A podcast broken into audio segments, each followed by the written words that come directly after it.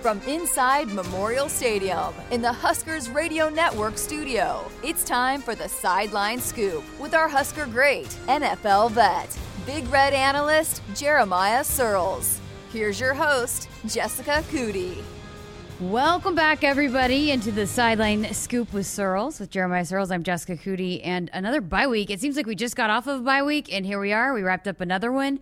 And congratulations to you, my friend. You finally got yourself a buck. I did. I've been chasing for about 10 days now um, since last bye week. I signed off the fifth quarter show. I'm going to go shoot a deer in the face, and I did. I did shoot a deer. Not in the face, but I did shoot a deer last night, which was super fun. Right after the Sports Nightly show, actually.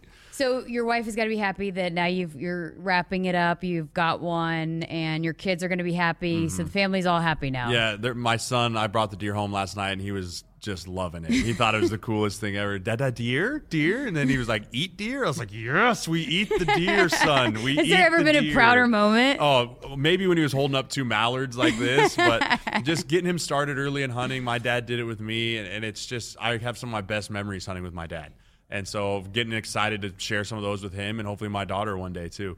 It's amazing both of them like the deer meat too. Oh yeah. I mean, if you start them early on it, they don't know any different, right? I mean, my wife never grew up on it. She's from California. I mean, they don't kill deer out there unless you're in northern California. And so she just it's new to her and, and but if you just grow kids on deer meat, they don't know any better. And honestly, I like deer and elk meat better than beef. Wow. Does she like it now? She's growing. It's growing on her. I have to cook it like really the right way, and Uh-huh. so I'm gonna get a bunch of those sticks made. I'm gonna get a bunch of like jerky made because she likes that stuff. By the way, if you're listening and you have a good meat locker that you suggest here in eastern Nebraska, tweet me, let me know because I don't know where to take this deer. Because that will last you how long? Hopefully, though, it'll last me most of the year. Yeah. Um, I'll probably try and kill another one too, get stocked up on meat. So I love. You can never have too much deer meat around. All right. So, what's this like? Is this normal to have like these th- bye weeks so close together for a player? it's weird. I don't know how I'd feel. I was thinking about that myself. I was like, man, you go eight weeks of just a grind session, and then you get a week off, and then it's like, okay, gear yourself back up, and then two weeks later, you're like, okay, time off, and then gear yourself back up again. Trying to gear yourself up twice in a season's hard. Um, I think that that's as much as the rest is good. Your body kind of sometimes get in, gets into this like, oh, it's over mode. Like, and you kind of start to let yourself down, and body starts kind of going to recovery instead of trying to keep that elite performance level.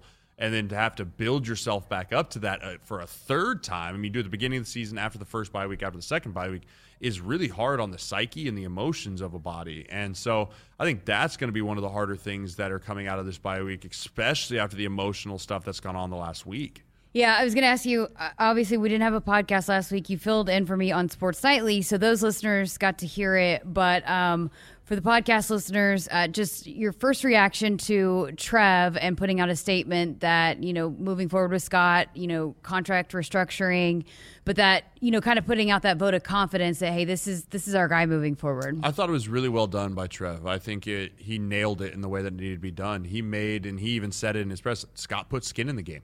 And anytime any competitor that's ever competed at any level at one point in time has had to bet on themselves. At one point in time, had to say, hey, maybe this isn't the greatest situation for me initially, but if I go make the most out of the situation, it could really pay off for me in the future. And there's a little risk in that, it, and it puts you a little in an uncomfortable spot. And Scott put his neck out there. He's like, "Hey, I'll take a million bucks off. Hey, I'll take a half a buyout. I believe in myself and the staff that I'm going to put together to be able to right this ship." And the, those four coaches that got let go were amazing individuals, great men. I mean, I was actually really close with Greg Austin, and sad to see him go. I thought he's a tremendous coach, and I don't have any doubt he'll be picked up somewhere mm-hmm. very soon, coaching offensive line. And same with all those guys. I think they're all good coaches. But sometimes you just need a little spark. You just need a little change and a little different potion in the ointment, right? And, and that might be the difference. And so I think Scott noticed that. I think Trev noticed that. And we're moving forward. And I'm excited to hear who these new hires are whenever we might get a chance to hear them. You know, one thing that I've had a lot of people, because I didn't grow up here, but a lot of people have said that, you know, Scott's a baller. And, you know, when he was a player and his back's against the wall, he found ways to win. And so that, you know, now that, hey, it's time to win, you know, and I think he knows that. He's the first to tell you that. Yeah, and we're I know people hate this, but we're close. like I, I know I know people are tired of hearing that. Shoot, I'm tired of hearing that. But I can honestly tell you from an analyst point, from a former player who played at the highest level, Like when I watch this football team, we are closer than we have been in every year for the last four years. We're close. We're, we're one or two pieces missing away. We're one or two execution errors. And I know that that sounds like the old song and dance, but those games that we lost in years two, three, one, two, and three with Scott were to Akron or to Troy or Colorado, right? I mean, we're talking about one score games against Ohio State, Michigan, Michigan State, Oklahoma. One play games, like the yes, different, the outcomes and, different. And so, i though the jump hasn't been drastic, it's been marked improvement. It's been, as I say on the golf course, forward progress. Right? Mm-hmm. It's not always where you want it to be, but as long as the ball's moving forward, we're going the right way. And it's been slower than most like, but I think that Trev's seen that because he, again, former player, played in the NFL. He sees the progress being made too. And I think he doesn't want to burn the whole thing down and start over while he does see progress still being put in the right direction. Absolutely. I mean, I know it, it's emotional and it's a business. Unfortunately, that's what, you know, talking with a couple of the players, it was heartbreaking. But again, it's kind of the nature of, of what you sign up for getting into this. But yeah, those four guys were awesome. Were so great to me since I've been here and gotten to know them a little bit. But if you're a player going through this, you know, situation and you're trying to prepare for two big games, two rivalry games, what what's the process like? I mean, how do you did you ever go through that, or how do I mean, how would you guess that these players are handling it? Yeah, this? I mean, so I, I luckily was never really had to go through something like this, and I think the biggest thing right now is our leaders got to be really good. I mean, I, I'm looking at guys like Austin Allen, Cam Taylor Britt. I mean, even on the defensive side of the ball, like those guys have influence in the locker room over young players, and to get yourself to a point where you're almost coaches in the room. Mm-hmm. I mean, regardless of age, or but I mean, if you've played a lot of football here, you're going to be looked at from those young guys as help me, lead me, show me the way. Without our voice that we've had steady for the last year, two years, three years for some of these guys, right? And maybe that's not as big right now, but where that's going to be huge is during the game right. when things go south during a game, and, and they always do, things ebb and flow in a game. There's highs and there's lows. It's just the nature of a football game. When you come to the sideline and you're used to having Greg Austin stand in front of you and break things down of what went wrong, what went right, what we want to get to in the run game, what happened in the pass protection game, here's our next place. Like that's a constant voice that is now gone. And who fills that role is going to be whoever steps in there. Um, and I have no doubt that the those coaches can do well. But it's going to be really important that once those coaches walk away to go game plan and talk with the coaches, that those leaders step in and really reiterate and really try and continue to show the path of which how things need to get done and how we need to pull ourselves out of a funk or continue on the good things we go. But emotionally, it's going to be really challenging for a lot of these guys on Saturday.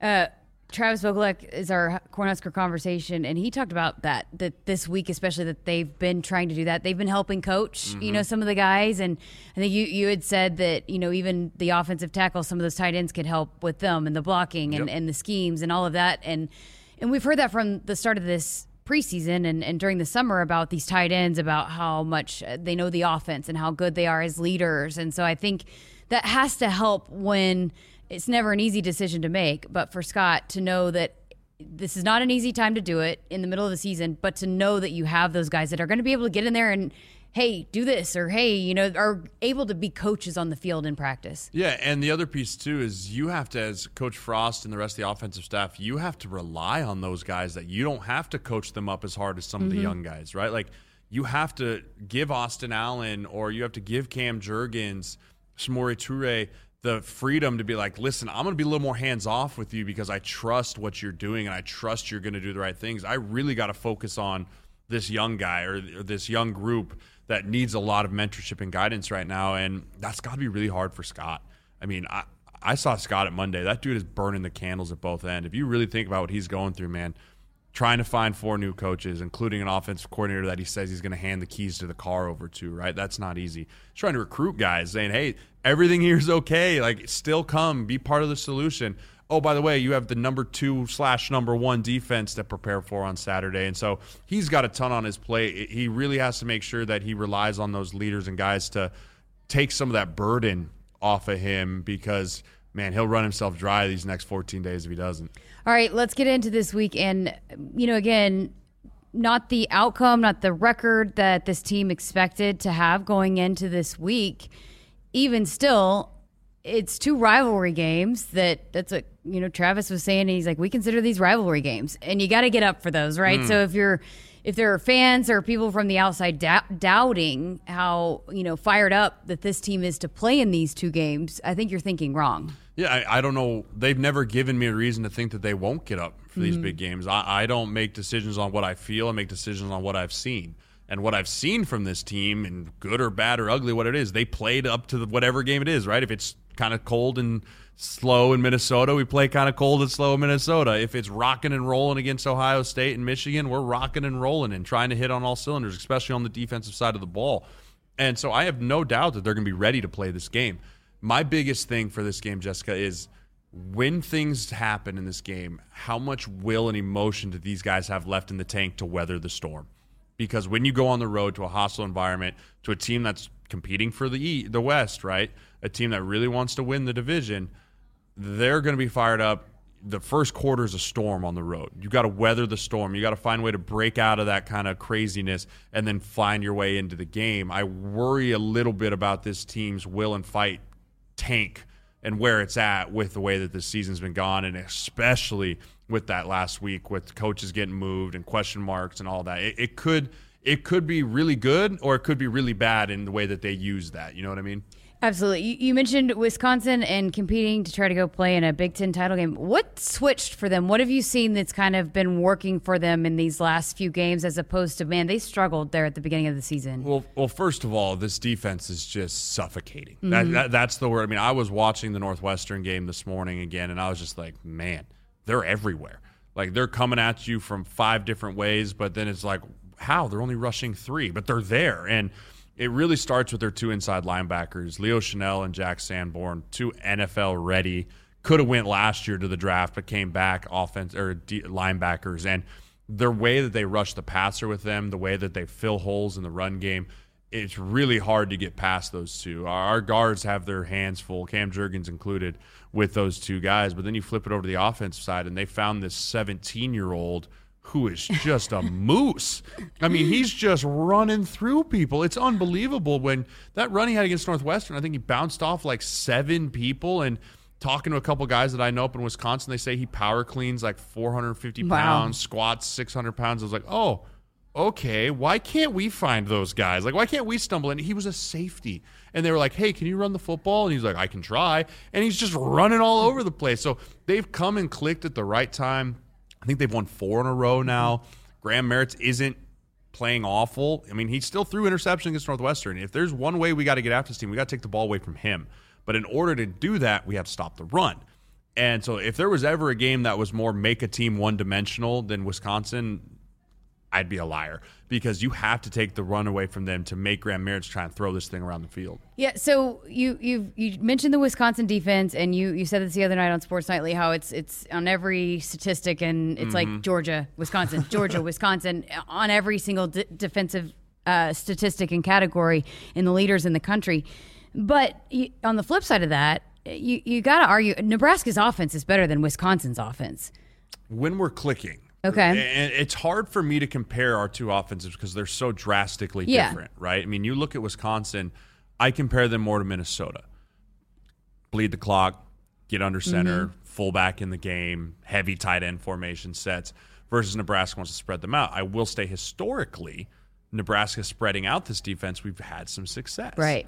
But I do think our off our defense, after watching what they did to Michigan and Michigan State, is built to stop the run against these guys a little bit more. So the matchup has always kind of favored Nebraska in this. The problem is Wisconsin has no fear of us because they've come in and beat us so many times, right? I mean, they know what they feel like they have the blueprint to beat Nebraska, and it's uh, it's on us. It's our our job to get them off that plan and make them do something different. So I guess I, what I was getting at is at the at the core of it. If you, if you look at the stats and the way that Nebraska's been able Mm-hmm. to move the ball up and down the field, and I know Wisconsin is very good at stopping that. But then on the flip side of that, how good the Black Shirts have played and slowed down some of the elite offenses. I mean, what's the key in that? What it's like the immovable force meets the whatever object that whatever that saying is. Right. No, I think the biggest thing is for that is we have to make every possession count mm-hmm. on offense. I mean, this could very much Wisconsin loves just bleeding the clock, controlling the tempo of the game, and I mean, if we go out there and have three and outs like we did against Minnesota.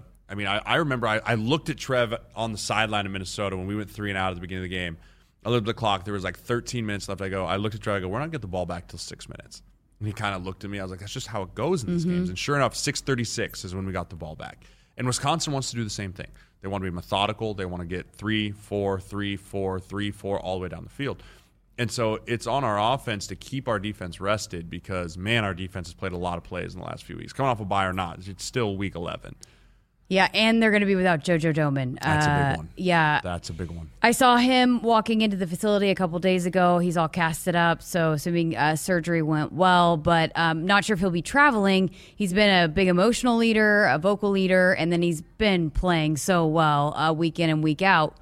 How do you replace a guy like that, or do you not even? You can't look at it like that, right? No, you can't. You can't look at okay. We got to fill the shoes of JoJo Domann in week eleven of the season. Right. I mm-hmm. mean, and I think that all of us as fans need to understand that that hey, we're going to get some young guys in there that we hope one day can develop into the year five JoJo Domann. But these are year one and two, maybe three guys. I mean, a guy Isaac Gifford, I hear, is getting a lot of love around here.